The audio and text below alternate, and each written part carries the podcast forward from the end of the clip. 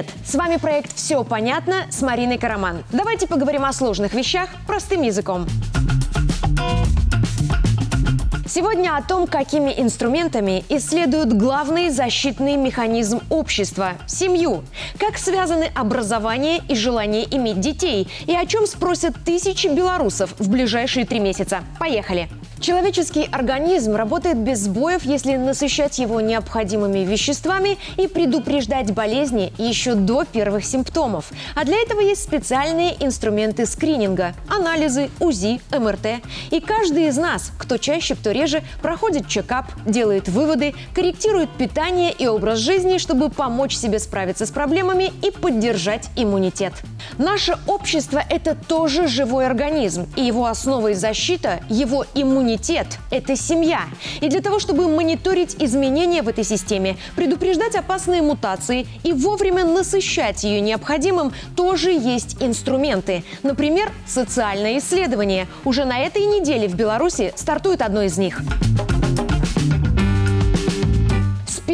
Июля по 31 октября в нашей стране пройдет второй этап масштабного демографического социсследования. Первый прошел в 2017 году. Тогда оно называлось «Формирование семьи, стабильность семейных отношений и рождаемость в меняющихся социально-экономических условиях жизни белорусов». В нем приняли участие 10 тысяч человек в возрасте от 18 до 79 лет. Они анонимно, но честно отвечали на вопросы о событиях своей жизни, семье, здоровье и особенностях быта. Прошло 6 лет. Это достаточный срок, чтобы оценить динамику отношений внутри семей и настроение респондентов. Потому решено провести второй этап исследования. На этот раз в нем будут участвовать 6 тысяч белорусов из первой волны соцопроса, которые сами вызвались снова пройти анкетирование. Возраст участников изменился. Теперь им от 25 до 84 лет. Опрос разделен на 9 основных блоков. Первый уточняет, есть ли у опрашиваемого семья или спутник сейчас. Повысил ли он уровень образования с момента предыдущего опроса и менял ли работу. Второй блок затрагивает брачные семейные отношения человека за последние пять лет. Если он холост, собирается ли вступить в брак? Есть ли у него дети, дом? Доволен ли он отношениями с детьми? Третий блок посвящен репродуктивному поведению и установкам. В нем вопросы о здоровье и желании иметь детей. Четвертый блок призван описать дом и быт респондента. В нем вопросы о размере жилища, распределении домашних обязанностей в семье и помощи по хозяйству от близких или нанятых людей. Пятый блок раскрывает отношения участника опроса с родителями и другими родственниками. Он уточняет, общаются ли поколения семьи между собой и есть ли в этом общении место финансовой помощи. Шестой блок дает респонденту возможность оценить свое физическое и психологическое здоровье и удовлетворенность жизнью в целом. Седьмой блок уточняет трудовой статус респондента. В нем вопросы о том, доволен ли человек своей работой. Восьмой блок фиксирует благосостояние опрашиваемого. В нем вопросы о недвижимости и доходах семьи. Ну и девятый блок раскрывает отношение участника опроса к браку, к помощи родителей взрослым детям, а детей – пожилым родителям. Полученные сведения проанализируют ученые, социологи, экономисты, демографы и медики.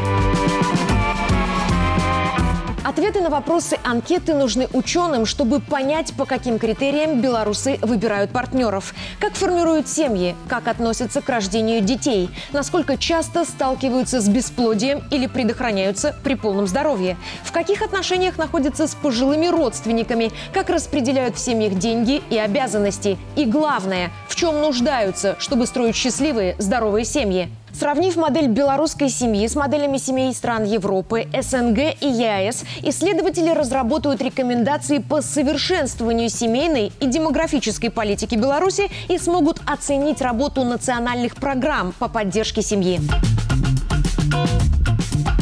Есть такое явление – проекты международной технической помощи. Это когда наша страна принимает поддержку от других стран, чтобы быстро и эффективно форматировать разные сферы жизни. Техническую помощь оказывают, чтобы продвигать социальные и экономические проекты, прокачивать охрану окружающей среды, ликвидировать последствия Чернобыльской катастрофы, развивать инфраструктуру, обмениваться с зарубежными партнерами опытом, специалистами или оборудованием. Демографическое исследование в Беларуси – это просто одно из мероприятий масштабного проекта международной технической помощи. Большую часть средств на него выделяет правительство России, меньшую – Фонд ООН в области народонаселения. Метод исследования основан на программе Европейской экономической комиссии ООН «Поколение и гендер». Подробнее о ней можно почитать в интернете.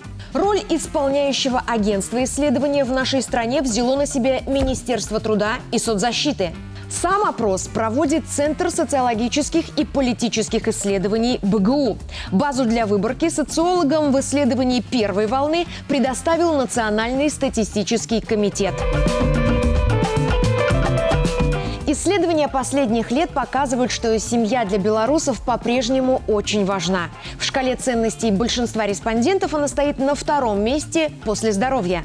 Что касается брака, демографическая диагностика 2017 года показала, что 34,5% респондентов одиноки. Самый распространенный тип отношений – это когда мужчина и женщина живут вместе в отдельном доме или квартире, не всегда оформив брак, и воспитывают общих детей. Людей, которые состоят в таких союзах среди опрошенных оказалось 42,9%. 8,1% живут вместе отдельно от родителей и не имеют детей. Согласно результатам опроса, белорусы чаще всего ссорятся из-за домашней работы, денег и воспитания детей. Реже всего конфликты вызывает вопрос зачатия, то есть здесь приоритеты партнеров, как правило, совпадают. Семейной жизнью меньше всего удовлетворены люди, которые живут в гостевом браке. Они оценивали радость от жизни в семье всего на 6,78 балла из 10 возможных. Наибольшую отдачу от брака получают пары, которые живут отдельно от родителей, но еще не завели детей. Их результат 8,79 балла. О разводе чаще всего задумываются пары, которые живут в гостевом браке и имеют детей, а реже всего супруги с детьми, которые живут вместе, но отдельно от других родственников. Жители сельской местности разводятся реже, чем горожане. Скорее всего, потому что они менее мобильны, круг их общения уже, а на семейный уклад влияют традиции. Любопытно, что жители сел чаще остаются в официальном браке даже после того, как фактически расстались. Еще одно любопытное явление – сожительство без оформления брака заканчивается расставанием в 46,6% случаев. Статистика говорит о том, что женщины решаются на первого ребенка позже, чем 30 лет назад. Если в 90-е белоруски в возрасте от 15 до 24 лет рожали 53,5% всех малышей страны, то в 2016 году всего 23,9%. Основная доля младенцев появляется у мам, которым от 25 до 36 лет. Оказалось, что возраст, в котором женщина решается на первенца, напрямую зависит от ее образования – Уровень рождаемости среди женщин, за плечами которых школа или ПТУ, на 6% выше, чем у тех, кто окончил колледжи, и на 30% выше, чем у дам с высшим образованием и обладательниц научных степеней. А чем раньше у молодой мамы появляется первый ребенок, тем выше шансы, что она решится на второго и третьего. Еще один фактор, который влияет на возраст, когда женщина рожает первенца – тип и размер населенного пункта, в котором она живет. В сельской местности рожают раньше и чаще, чем в больших городах.